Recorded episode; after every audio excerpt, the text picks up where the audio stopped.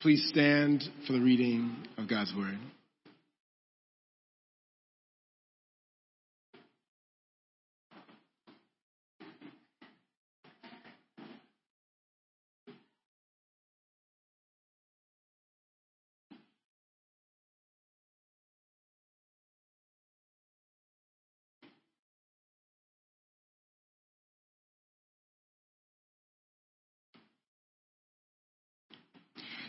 Today's reading is from Luke chapter 3, verses 1 through 14.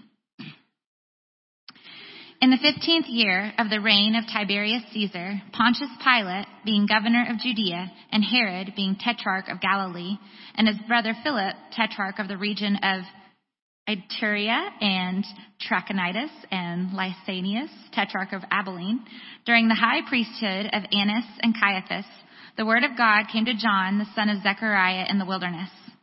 And he went into all the region around the Jordan, proclaiming a baptism of repentance for the forgiveness of sins. As it is written in the book of the words of Isaiah the prophet, the voice of one crying in the wilderness, Prepare the way of the Lord, make his path straight. Every valley shall be filled, and every mountain and hill shall be made low, and the crooked shall become straight, and the rough places shall become level ways, and all flesh shall see the salvation of God. He said therefore to the crowds that came out to be baptized by him, You brood of vipers, who warned you to flee from the wrath to come? Bear fruits in keeping with repentance, and do not begin to say to yourselves, We have Abraham as our father. For I tell you, God is able from these stones to raise up children for Abraham. Even now the axe is laid to the root of the trees. Every tree, therefore, that does not bear good fruit is cut down and thrown into the fire. And the crowds asked him, What then shall we do? And he answered, Whoever has two tunics is to share with him who has none, and whoever has food is to do likewise.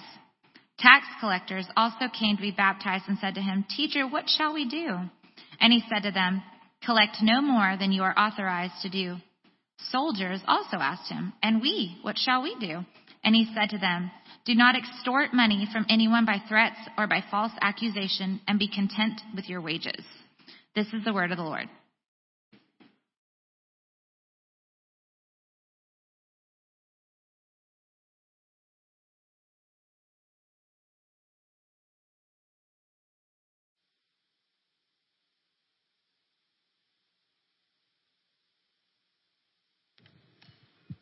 Good morning, family of God. In the first one and a half verses of this text of scripture, Luke drops seven names, and most of us are probably not familiar with most of these names and most of the places that are mentioned, and so when we're reading our Bible and get to Luke chapter 3, most of you probably do what I'm prone to do, which is to skim over those first one and a half verses fast so you can get to the juicy stuff when John the Baptist shows up on the scene. But the reason Luke drops those seven names is to alert us to the fact that John comes as a prophet proclaiming a message of repentance and hope during some very dark times.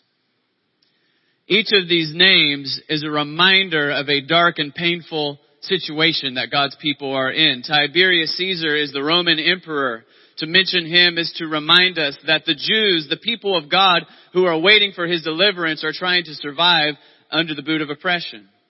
Three of these individuals are called tetrarchs, which reminds us that the region of Judea, which was the cultural and spiritual center for God's people, had been divided into these different territories, each of which was ruled by rival political leaders. And now the ordinary Jews who are trying to walk with God are being subject to that regional division and those regional factions because Rome is very good at keeping people subjected to its power and one of its uh, tactics, tactics is to divide and conquer. This is particularly troubling because the prophets had foretold that when the salvation of God comes, the Jews, that is the descendants of the tribe of Judah, are going to be reunited with the other tribes of Israel. But not only is that not happening, but the Jews are being divided from one another. Not only that, Luke makes it clear that the most powerful local political figure is Pontius Pilate. That's a name that probably is familiar to us because we know this man is not only not a Jew, he's not only a Gentile, but he's a man who loves his power and who's willing to keep his power even if it means denying the truth and executing an innocent person as he will do to Jesus Christ at the end of this story. And finally, we might begin to hope that among the religious leadership of God's own people, there would be some who would provide some moral and spiritual stability. But Luke mentions Caiaphas, the high priest, and Annas, his father-in-law, who used to be the high priest, and still uh, exerts a significant influence. And those are names that may resonate with us as well because Caiaphas is the religious leader who is spiritually blind, whom we're going to run into again at the end of this gospel because not only does he not partner with God in the new thing that God is doing, but he actively opposes Jesus Christ. And these blind spiritual guides are going to whip up the crowd into a frenzy to call for the death of the God who has come to save them. These are dark times. It was in the midst of these very dark times that the prophet John came saying, get ready because God is about to do a new thing. And I, I want some of us in this room to hear this in a very personal way this morning because some of you in here are going through some very dark times. I know there's some people in this room or some people watching the live stream online right now who woke up this morning feeling like you were in the valley of the shadow of death, feeling like you were in a dark place. And just to get to worship today, to get to this space or to even tune into the live stream took some significant effort for you and you're searching, is there hope for me in the midst of our darkness? And, and John the Baptist is here as a witness to say to us today, the light shines in the darkness and the darkness cannot overcome it. In the midst of our darkness, God has a way of showing up to do a new thing. And if you want to hear about the new thing God is doing, just drop your eyes with me down to verse 6. We'll say more about this in a moment. These are words from Isaiah. Luke is quoting Isaiah 40. But verse 6 says, All flesh shall see the salvation of God. All flesh shall see the salvation of God. Friends, if you look at the face of Jesus of Nazareth, you see the salvation of God. Jesus has come to shine light into the darkness. Jesus has come to forgive sinners. Jesus has come to inaugurate the kingdom of God and to proclaim that every earthly power is subject to the higher authority of God's kingdom, which means every form of oppression has an expiration date. Jesus has come to open the eyes of the spiritually blind. Jesus has come to be the good shepherd who shepherds the sheep who are wandering for lack of spiritual guidance. Jesus has come to die on the cross for our sins and to rise again and he will return in glory to make everything new. So when verse 6 says, all flesh shall see the salvation of God, it's saying by the time Jesus is done, there is no corner of this dark world that will not have been touched and healed and redeemed by his grace. The light shines in the darkness and the darkness has not and cannot overcome it. So friend, whatever you're going through this morning, there's hope. There's hope in Jesus. But we need to say, John is not the light. Everybody say, Jesus is the light. John is not the light. John is a witness who has come to prepare the way for the Lord Jesus Christ. And we get a nice summary of the ministry and message of John in the second half of verse 2 and in verse 3. So let's take a second to really chew on and digest those verses. Take it slowly. Look at the second half of verse 2. It says, The word of God came to John, the son of Zechariah, in the wilderness. That's a short little phrase, but it's actually packed full of meaning. The word of God came to John, the son of Zechariah, in the wilderness. First, think about that little phrase, the word of God came. We don't talk like that, do we? Isaiah, I mean, uh, Isaac called me yesterday but I wouldn't say the word of Isaiah. I wouldn't say the word of Isaac or the word of Isaiah came to me. Right? We don't talk like that. My wife talked to me this morning, but I wouldn't say I woke up and the word of Candace came to me. That's a weird way of talking. But the Old Testament speaks this way about God's Word. It personifies the Word of God because God's Word is His active agent creatively and redeemingly at work within the world. God sends forth His Word to make things new. And when the scriptures say the Word of the Lord came, that's a signal for us that God is about to show up and do a new thing. If you want to read about this, you could go to Isaiah chapter 55 verses 10 and 11 and it says this, For as the rain and the snow come down from heaven and do not return there but water the earth, making it bring forth and sprout, giving seed to the sower and bread to the eater, so shall my word be that goes out from my mouth. I, it shall not return to me empty, but it shall accomplish that which I purpose and shall succeed in the thing for which I sent it. God is saying, when I speak, I'm sending out my word with a purpose and it always does what I send it to do. God created the universe by the word of his power. God formed the world by the word of his power. God can bring down evil powers and raise up the downtrodden by the word of his power. And in this text, God is saying, I'm sending my word as if to a barren wasteland, but I'm gonna make it spring up with life. Anybody ever experienced that in your own life? If you've been feeling down and discouraged and dead and God has spoken to you with power in a way that brought new life to you, say amen. I know that I have been there and in the Old Testament, when we read about the Word of God coming to somebody, it's identifying this individual as a prophet. That's what's being done right here. John is a prophet, like Elijah, like Moses, like Samuel, like Isaiah, like Jeremiah, who comes bringing the word of the Lord. The text goes on to say, the word of the Lord came to John, the son of Zechariah. Now when we read that, Luke wants us to pause and remember the story of John's daddy, Zechariah. If you have been with us for the last few weeks, you know that John is a miracle baby. His father Zechariah and his mother Elizabeth were very old. They had been infertile for decades praying for a baby and then God sent a miraculous messenger, an angel, to tell Zechariah that they would conceive in their old age and bear a son. And when, when John was finally born, Zechariah prophesied to his son about the destiny that God had prepared for this son. I want to invite you to turn a couple pages to the left if you got your Bible. Look with me at the last four verses of Luke chapter 1. Luke wants us to pause and remember real quick. Luke chapter 1, beginning in verse 76, this is what Zechariah had said about his son. And you, child, talking to baby John, and you, child, will be called the prophet of the Most High. You will go before the Lord to prepare his ways. John has come before the Lord Jesus Christ, the Son of God, to prepare the way so people will be ready to receive Jesus. And this is what it's going to look like. To give knowledge of salvation to his people in the forgiveness of their sins because of the tender mercy of our God, whereby the sunrise shall visit us from on high to give light to those who sit in darkness and the shadow of death, to guide our feet into the way of peace. The light shines in the darkness, and the darkness cannot overcome it. Now John's time has come. His prophetic ministry is beginning, which means soon after this, Jesus is going to come and begin his ministry. But notice it says, the word of God came to John, the son of Zechariah, in the wilderness. Now this word wilderness is an important word in our Bibles. You might want to circle that word or underline that word. And if you've never done so, I would encourage you to do a little word study. Type into the, your favorite Bible app the word wilderness or desert and just go read all the places it shows up because this is a very important setting in scripture.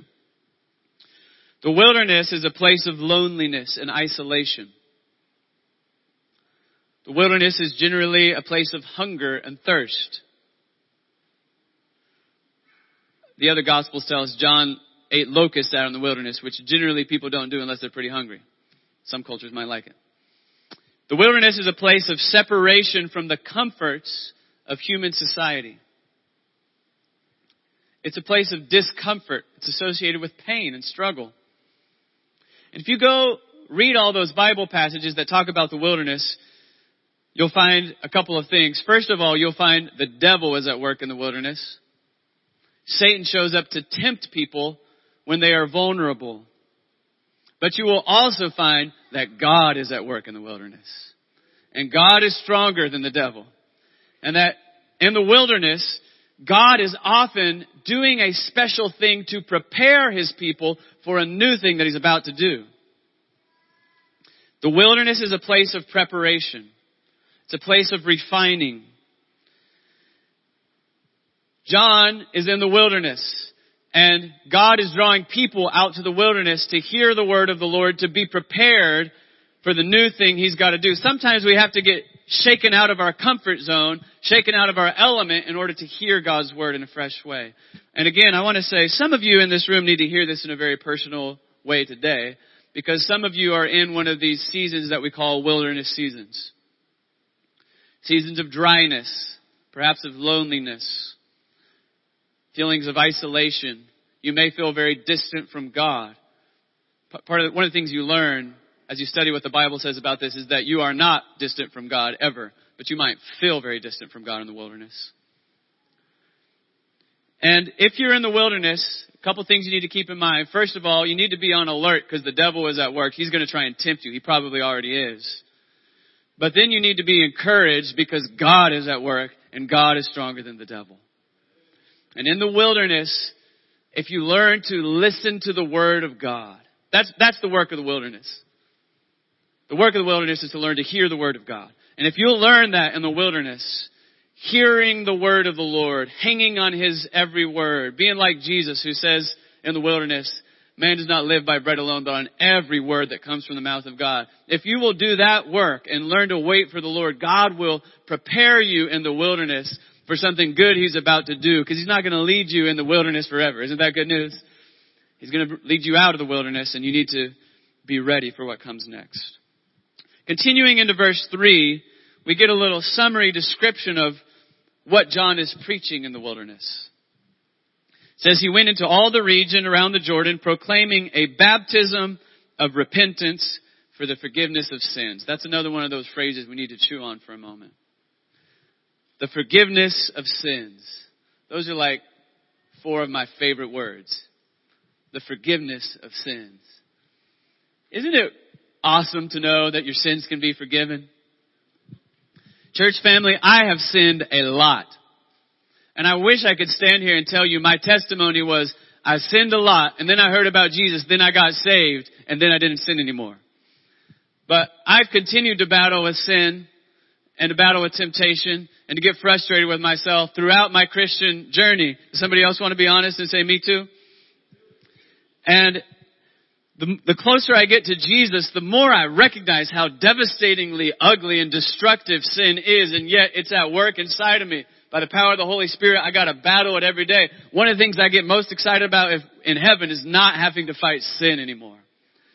I look forward to that. But in the meantime, every day I'm trying to walk in obedience, and God's helping me grow, but sin is always right around the corner, ready to devour. I've sinned a lot, and I've come to understand the closer I've got to Jesus, the more I've come to know His holiness, that sin is very destructive. And what, what Desmond Tutu said about the world is true about me. There is no future without forgiveness. I would have no hope if there was not forgiveness. But Jesus is about to come from heaven. You see, He has already come from heaven. When John says this, He has just come from heaven. And Jesus has come as the God man with authority to forgive sins. Understand, John the Baptist does not have power to forgive your sins. Only Jesus does. And John is getting us ready for Jesus. The message of the gospel is this. You don't have to pretend that your good outweighs your bad so you're going to be okay and God loves you. You can just be honest. I'm not just a victim of the world's evil. I'm a participant. And then you can look to Jesus Christ. And if you look to Him in desperate faith and say, I need Jesus, then the gospel says your sins are forgiven. And that's what John came to proclaim. But this message about the forgiveness of sin here is connected with this phrase, baptism of repentance. Baptism of repentance. Now this word repentance is an important word, and if we had to pick one word that was most associated with John the Baptist, it might be this word. Everybody say repentance.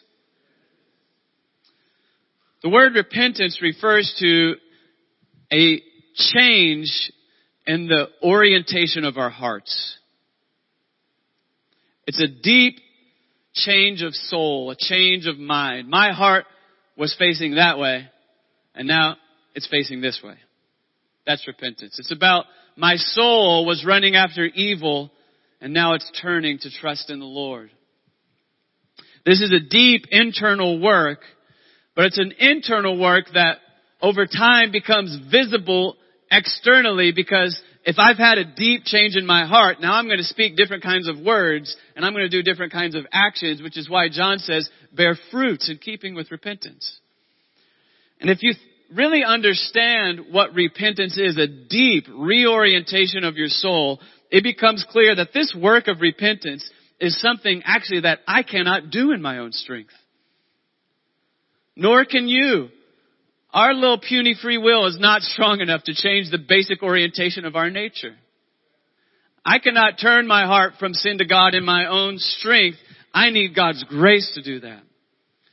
But the beautiful thing that scripture teaches is that when God calls us to repent, He also sends the power of the Holy Spirit active with that word to give us the grace to do the thing He's calling us to do. I love a verse in Hosea chapter 12. Hosea has been calling the people of Israel to repentance and they're getting discouraged and demoralized because it's like, hey, for generations we keep sinning and God keeps telling us to repent and we seem to not do it. You ever felt that way? Like you read your Bible and it said repent. And He's like, I keep trying, but the last 10 times I tried, nothing happened. And you start to feel powerless and the people are feeling discouraged and demoralized. They're beginning to despair. And Hosea chapter 12 verse 6 says, so you, by the help of your God, return. He's saying God will help you repent, which means if you're here today and you know my heart is pointed in the wrong direction, it's not pointed towards faith in Jesus Christ as my first love and the only savior and the only one I'm looking to for satisfaction, then you're in company with all the rest of us. All of us need God's grace to help us keep turning ourselves back to Jesus Christ. And what you need to do in your pew right now is just pray to God, God, turn my heart back to you. God, turn my heart back to you. So you see, the Christian life begins with repentance. To become a Christian means to say, my life was dominated by sin and now I'm turning to Jesus to trust in Him. That's the beginning of the Christian life. But repentance is also an everyday, every hour aspect of discipleship. My life is now focused on Jesus and I'm like pointed towards Him, but then stuff happens and I start going like this. You do it too? Jared admits it. Anybody else get a little distracted sometimes? That's why Jesus teaches us to pray. He teaches his disciples to pray when we pray, forgive us our trespasses. We're pointed towards Jesus, but we get a little off, and repentance is the work of saying, God help me, I want to turn back to you. I want to trust in you. Baptism of repentance is what John is doing. John's baptism is a forerunner that anticipates the baptism we're about to celebrate right there in a few minutes. Baptism in the name of the Father, the Son, and the Holy Spirit, which is identification with Jesus and His death and resurrection. But it's a powerful symbol because when people are going to John out in the Jordan River, they're coming confessing their sins and they're going down into the water, dirty sinners, and they're going down in the water, which is kind of scary like dying, and then they come out alive and cleansed and fresh by God's grace. And that's what repentance is like. So John is talking to us about repentance, and he's talking to us about repentance because he wants us to experience God's salvation, which brings us back to verses 4 through 6. Luke quotes Isaiah chapter 40, and if you go study Isaiah chapter 40, you will learn this is a turning point in the book of Isaiah, and it's all about God's comfort. The chapter begins with these words, comfort, comfort my people Israel.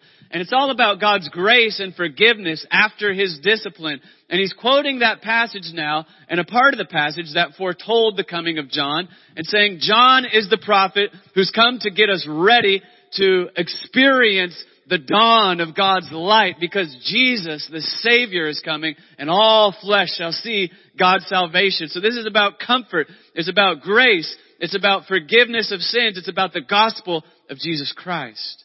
But then when we get down to verse 7, we see that John gets us ready to experience God's comfort and forgiveness of grace by saying mean things that hurt our feelings.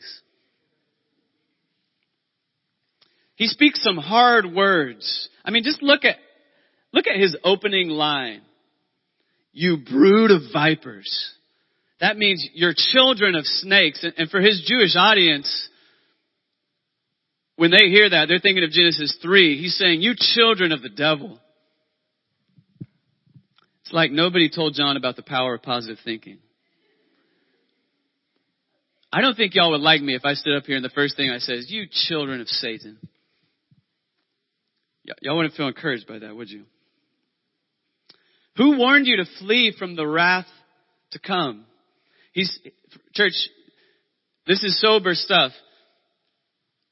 He's talking to us about sin and judgment and wrath. Look how, look how he ends his little section right here, verse 9. Even now the axe is laid to the root of the trees. Every tree that does not bear good fruit is cut down and thrown into the fire.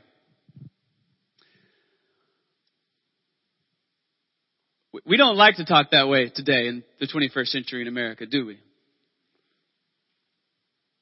We're a little, a little emotionally fragile.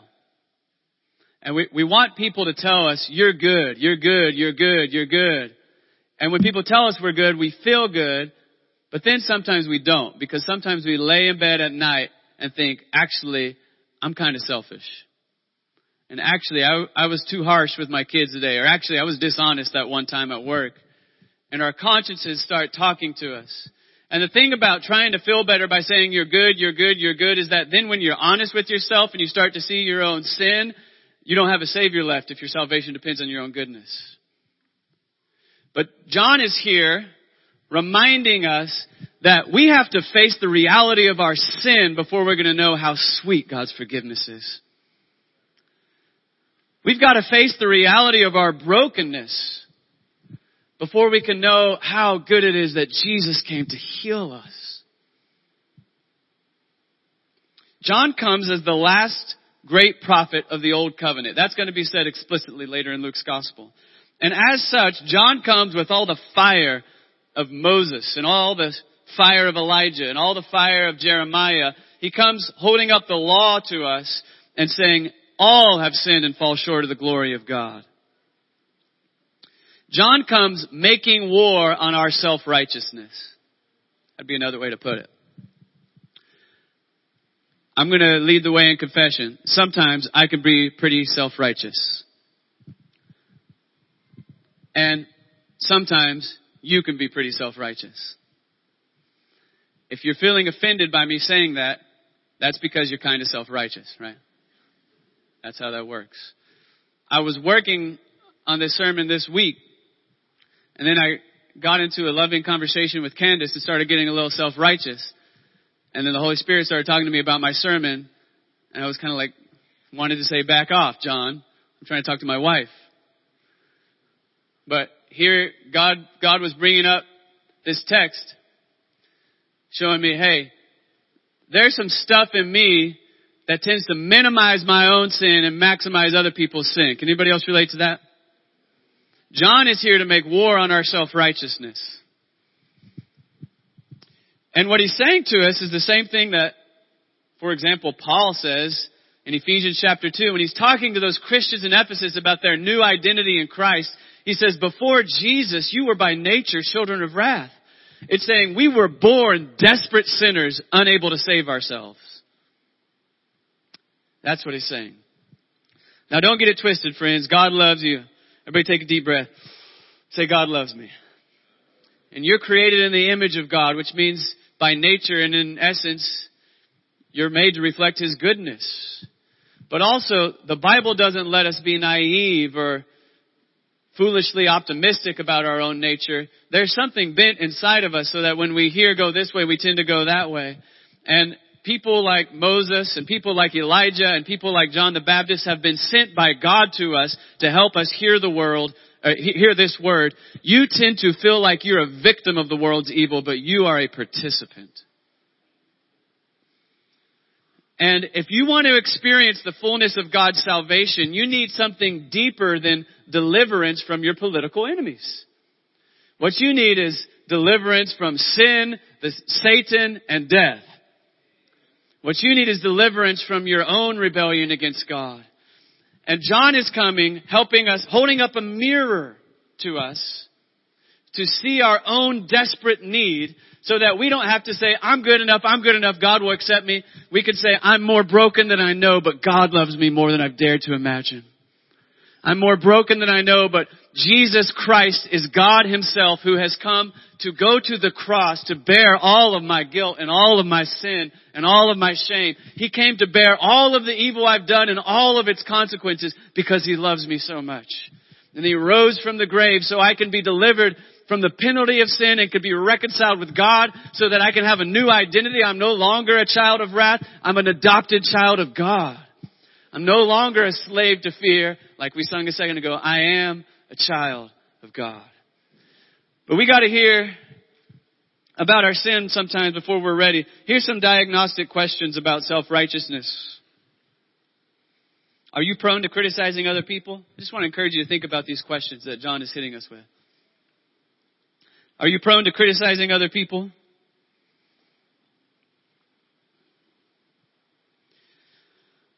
Are you filled with righteous indignation towards others on a regular basis?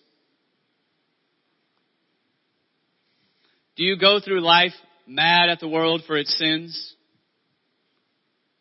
Do you sometimes struggle to worship and hear God's word because you're so mad at the rest of the church for its sins? Are you mad at your family for all of their sins, all their failures and weaknesses? We tend to take around with us an invisible measuring stick and hold it up to other people, and other people keep falling short. And Jesus says to us, with the measure you use, it'll be measured to you. L- listen, when I'm self-righteous and critical and arrogant towards others, I'm using a standard that I don't want to be judged by. And God's standard is much higher than mine. I mean, I may have something I'm going to use to criticize somebody else, but God's holy law is perfect. I fall way short of it. Each one of us has chosen to love ourselves more than other people's. We've all harmed people with harsh words. We've all killed people in our minds. We've all lusted after other people in our hearts. There's no one righteous, no, not one. All have sinned and fall short of the glory of God. And John is saying, hear that word, hear that word, hear that word, so that you can hear this other word, which is that there is a Savior coming. There is a Savior coming. And you need to understand your need so that you can understand what He has come to do for you. As a matter of fact, right in the middle of these hard words of John is a word that we might miss, but to me, it's a sweet word. It's like an oasis in the desert. Look at the second half of verse 8. John says, God is able from these stones to raise up children of Abraham. Now some of us don't know the promises of God well enough to know that a child of Abraham means a child of God. Abraham is the child of promise. To be a child of Abraham is to be saved. It means to know that you're going to inherit God's new creation. And he's rebuking people saying, you trust in your family and you trust in your religious pedigree and you think you're so righteous, but you're sinners who need to repent. But right in the middle of all that, he says, God can raise up from these stones children of Abraham. Now that's not just a hypothetical statement about God's power. That's my personal testimony. And that's the testimony of every redeemed Christian. Because to be a Christian is not to say, I was doing bad and then I turned to choose good and now I'm okay. To be a Christian is to be a person who was dead with a stony heart and then God showed you Jesus Christ. He showed you His love in the person of Jesus Christ. And He says, believe in the Lord Jesus. And then He awakens our stony hearts to trust in Christ. And then God says, you're forgiven and you are a child of God. That's what it means to be saved. It's pure grace. It's pure grace. After assaulting our flimsy attempts at self-esteem by exposing our sinfulness, the Bible comes with a much more durable way to tell us that actually you do matter. You do matter, but it's because you're created and saved and loved by God. You're a child of God. Now, here's the amazing thing. When you look to Jesus, when you, when we repent of our self-righteousness and we say, I am in desperate need of a Savior and I cannot save myself. I need Jesus to save me. And then the Word of God comes back to us and says, you're forgiven, you're saved, you're reconciled. Then the Holy Spirit does a work in our hearts where we start liking God. We start loving God. There's a work of gratitude that awakens in us such that we start wanting to live a lifestyle of repentance. And now the rest of this little section of scripture is just John responding to people's questions, describing what does a lifestyle of repentance look like. And it's so beautiful because it's simple. It's simple. I mean, look with me at verses 10 and 11. When we receive the gospel of grace and we think, I deserve judgment, but God loves me and I'm forgiven through Jesus. Now I'm free. How do we start to live? John says, if you got two coats and somebody's cold, give them one of your coats. If you see somebody's hungry, share some of your food with them. I love it. Here, here's the message here, guys. Repentance is not complicated. It's simple, but it's deep. Repentance is not about mastering a, a new set of ideas. It's about, about receiving a new heart by grace because the law has done its work to show us how desperately in need of help we are. And then the gospel has done its work to say, and God loves you, and God loves you, and you're forgiven, and the Holy Spirit's here to help you. It's simple. And then something amazing happens. Among all these spiritual seekers coming to John, we keep finding that the self-righteous religious people are the last ones to get his message, and the great big sinners are the first ones. And this is going to be something that Luke is going to remind us of over and over throughout his gospel. I mean, whoever's despised in society is who's going to come to Jesus first. And Jesus is going to say the kingdom of God is often so close to those people who already know that they're desperate sinners. So it's people like Zacchaeus. It's people like Mary Magdalene who come to Jesus and show us what repentance looks like and experience God's forgiveness. But now here in this story, it says Tax collectors and Roman soldiers came to him. Now here's the thing. Those are two categories of people who work for Rome. And many of John's hearers really felt like what we need is for God to rescue us from the evil out there, which we are victims of. And John's trying to tell them, you really need God to rescue you from the evil in here, in your heart. But in their minds, the evil out there was rec- uh, represented especially by the Roman Empire tax collectors and are people that sold out their own people to work for Rome. And Roman soldiers are the enforcers. And I want you to go meditate on verses 12 through 14 this week. But if I can just paraphrase simply, basically what he says to them, everybody's expecting John to say, quit your job. Step one of repentance, stop being a Roman soldier. Step one of repentance, stop being a tax collector. And he doesn't say that. What he says is, okay, you're wanting to come to God and you want to know what does it look like to live a life of faith and repentance. He says, just go back to your everyday life and do your best to live it with integrity and contentment and compassion. Just go back to your everyday life and do your best to live with integrity and contentment and compassion. See, the lifestyle of repentance that God is calling us to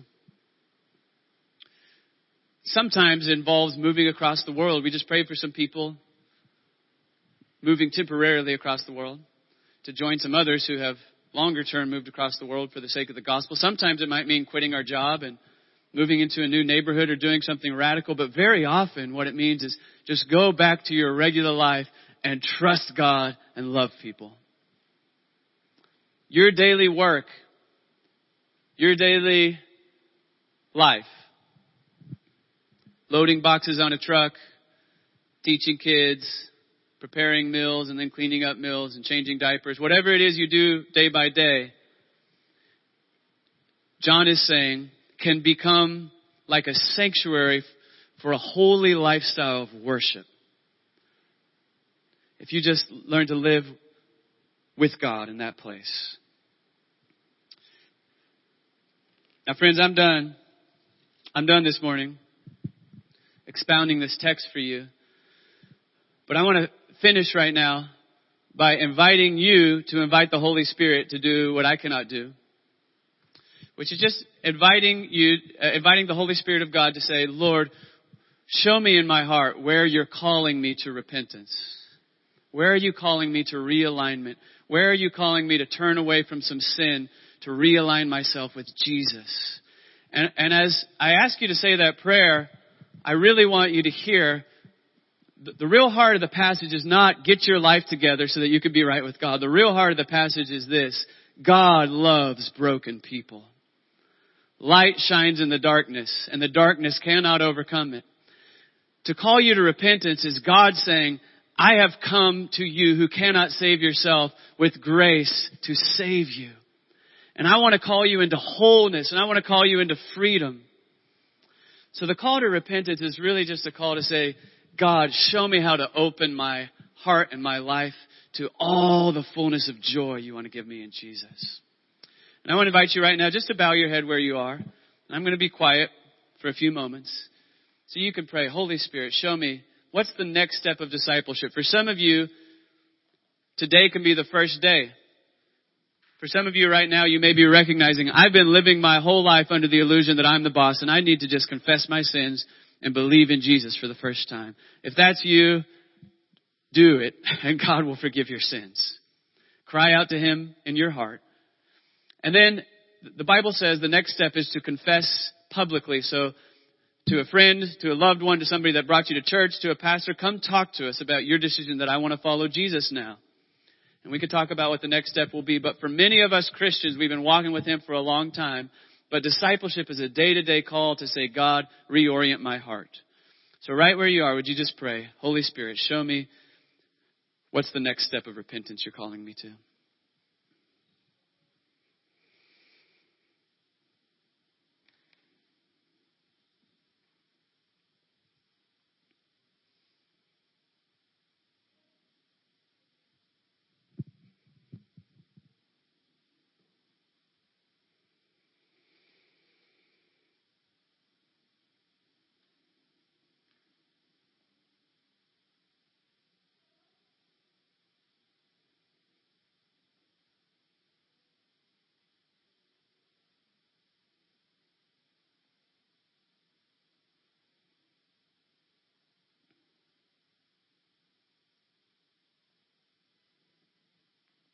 I want to invite you to stand now as the band's about to come up here to lead us in one more song of worship.